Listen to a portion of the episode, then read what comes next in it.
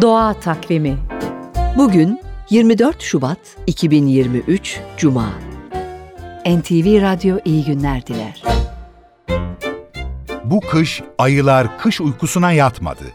Doğal Hayatı Koruma Vakfı'na göre bu normal bir durum çünkü ayıların kış uykusuna yatabilmesi için sonbaharda oldukça fazla sağlıklı beslenme süreci geçirmesi ve yeterince yağ tutması gerekiyor.